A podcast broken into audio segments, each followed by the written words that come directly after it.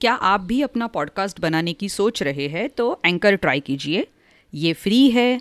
इसमें कई सारे ऐसे टूल्स हैं जो आपको अपने फ़ोन पर और कंप्यूटर पर रिकॉर्ड और एडिट करने की फैसिलिटी देते हैं। आप अपने पॉडकास्ट को डिस्ट्रीब्यूट भी कर सकते हैं, जिससे इसे स्पॉटिफाई और दूसरे प्लेटफॉर्म्स पर सुना जा सके।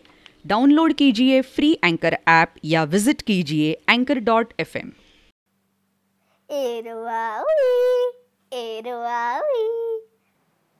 चलो चलो कहानी सुनने चले। सब तैयार? एक दो तीन। इस कहानी के ज़रिए हमारे साथ समुद्र की गहराई में गोता लगाइए। हम आपको समुद्र के अंदर प्रवाल भित्तियों यानी मूँगे की दीवारों के अनोखे संसार की झलक दिखलाएँगे। सागर की तलहटी में वनस्पतियों के बीच रहने वाले कई किस्म के बेहद अनोखे रंग रूप वाले सुंदर जीवों के अनूठे संसार को देख आप हैरान रह जाएँगे। कहानी का शीर्षक है, गहरे सागर के अंदर।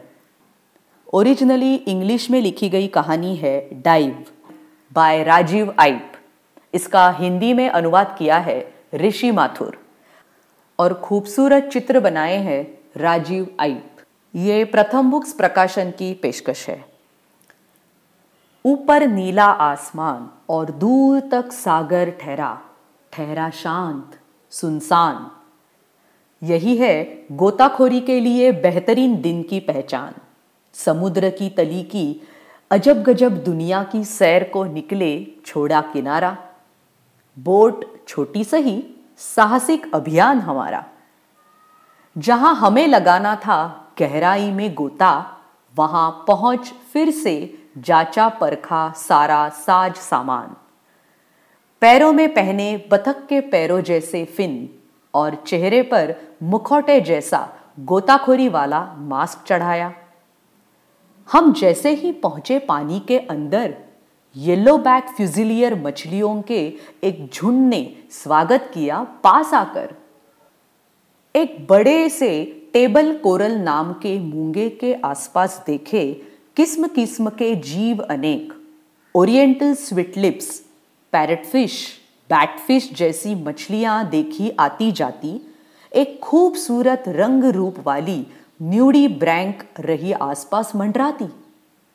इस ट्रम्पेट फ़िश ने खुद को दूसरों की नज़र से बचाने के लिए येलो टैंक के झुंड में अलग नज़र ना आने के लिए अपना ही रंग बदल डाला। फिर भी क्या तुमने इसे आसानी से नहीं ढूंढ निकाला? अच्छा हुआ जो हम इस लायन फ़िश से दूर रहे। इसके कांटे चुभने से चढ़ सकता है जहर। सी एनोमोनी की आड़ में क्लाउन फ़िश को मिलती है छत जैसी छाया। बड़ी होशियारी से करती है उसकी रखवाली, लेकिन आखिरकार पास से उसकी तस्वीर खींचने का मौका हाथ आया। हमने इस हनी को मोरे इल को क्लीनर रास से अपने दांत साफ़ करवाते हुए देखा। इन्हीं मछलियों के एक दूसरे जोड़े ने हमारी रगड़ाई सफ़ाई करने में भी दिलचस्पी दिखाई। Trigger fish. और सी अर्चिन भी थे वहाँ। हमने एक कोरल ग्रुपर को रीफ ऑक्टोपस के साथ लुकाछिपी खेलते भी देखा। इस खेल में ऑक्टोपस की जीत हुई। आठ पैरों वाले ये जीव जन्मजात बहरूपीय होते हैं। यूँ पाइप फ़िश भी छुपने के लिए रूप बदलने में किसी से कम नहीं। क्या इस तस्वीर में दो घोस पाइप फ़िश नज़र आ रही है? समुद्र की तली में हमें वाइट टिप रीफ शार्क का जोड़ा भी आराम करते हुए मिला। ये मछलियाँ बड़ी ज़रूर होती है, लेकिन खतरनाक नहीं। इसलिए हम उन्हें ठीक से देखने के लिए उनके काफ़ी पास तक जा पहुँचे। काफ़ी देर तक ये हॉक्सबिल टर्टल मूँगे के कंकालों के जमाने से बनी दीवार, यानी कॉरल रीफ्स के आसपास भूख मिटाने के लिए एक बढ़िया सा स्पंज तलाशता रहा और हम इसका पीछा करते रहे। जब हम अपनी बोट पर लौटने के लिए ऊपर जाने लगे, तब उड़ान भरने के अंदाज में तैरती मेंटा रे ने दर्शन देकर हमें रोमांचित कर दिया। दो रिमोरा मछलियाँ इसके दोनों ओर साथ साथ तैर रही थी। और जब समुद्र के अंदर सैर करते करते हमारा मन गया भर तभी हमें ये ड्यूगोंग समुद्री घास चरती आई नज़र। कितना मज़ेदार रहा समुद्र की तली की सैर का ये अनुभव। अब तो मुझे हमेशा गोताखोरी के मौके की रहेगी तलाश। कैसी लगी हमारी समुद्र में एक डुबकी? अब थोड़ी सी जानकारी। प्रवाल, यानी कोरल। ऐसे जीव है जिन्हें वनस्पति और जंतु दोनों माना गया है। बहुत छोटे छोटे हज़ारों काई जैसे हरे, नीले, एल्गी यानी शैवाल इनके अंदर रहते हैं और इन्हें पनपने में मदद करते हैं। प्रवाल का कंकाल शरीर के अंदर नहीं, बाहर होता है और इनके रंग रूप होते हैं अनेक। प्लैक्टन। अनेक समुद्री जीवों के लिए भोजन का मुख्य स्रोत है।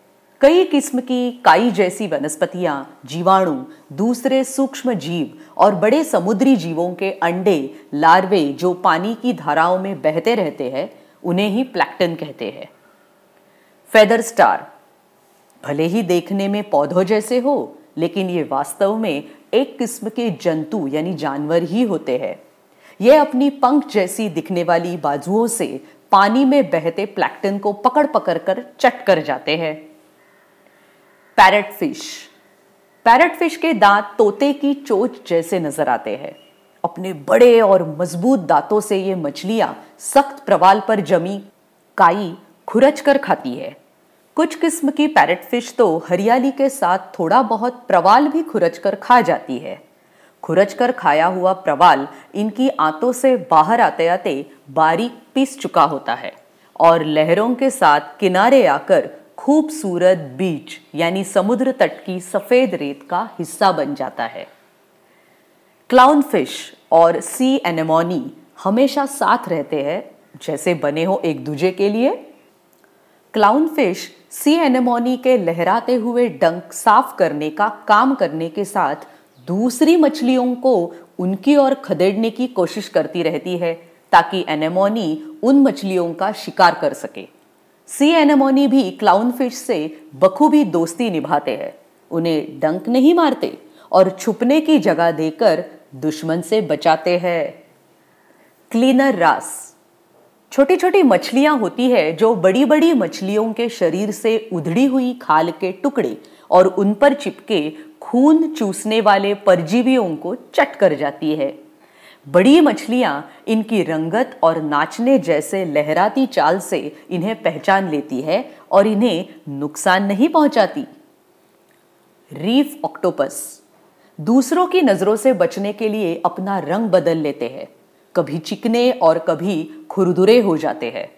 ये रीफ यानी मूँगे की दीवार में बनी गुफाओं में रहते हैं या फिर समुद्र की तली में, रेती में घुस जाते हैं। घोस्ट पाइप फ़िश आमतौर पर जोड़े बनाकर घूमती है। ये सिर के बल धीरे धीरे तैरती है और ज़्यादातर समय समुद्री घास, प्रवाल या फेदर स्टार के बीच छुपी रहती है।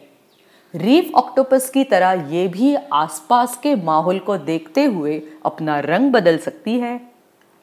White tip reef shark. इनका शरीर पतला और सिर चौड़ा होता है। पीठ और पूंछ वाले पंखों के सफ़ेद सिरे इनकी पहचान है।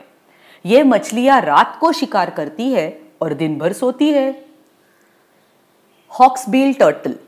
एक ऐसा समुद्री कछुआ होता है जिसका शरीर चपटा और कवच किनारों पर टेढ़ा मेढ़ा होता है और इसके मुँह की बनावट बाज की चोट जैसी नोकिली और घुमावदार होती है। मेंटारे बड़ी विशाल मछलियाँ होती है, जिनके पंख पक्षियों के डैनो जैसे फैले हुए होते हैं। इनकी मदद से ये पानी के अंदर बिल्कुल बाज और गिद्ध वाले अंदाज में धीरे धीरे पंख चलाते हुए आगे बढ़ती है। कुछ मेंटारे के डैने तो इतने बड़े होते हैं कि एक पंख के सिरे से दूसरी तरफ़ वाले पंख के सिरे तक की दूरी तेईस फीट तक हो सकती है। ड्यूगोंग समुद्र में पाए जाने वाले सील वॉलरस और व्हेल जैसे स्तनधारी जीव होते हैं। इनका पसंदीदा भोजन है समुद्री घास। खास बनावट वाले अपने थुथन नुमा मुँह से समुद्री घास चरते रहते हैं। इन्हें समुद्री गाय भी कहा जाता है। आ, कहानी खत्म। मुझे और एक सुननी है उसके बाद और एक। अच्छा अच्छा। आपको भी सुननी है ना और कहानियाँ? तो चलो मेरे साथ www.bookstatspeak.com पर एरवावी एरवावी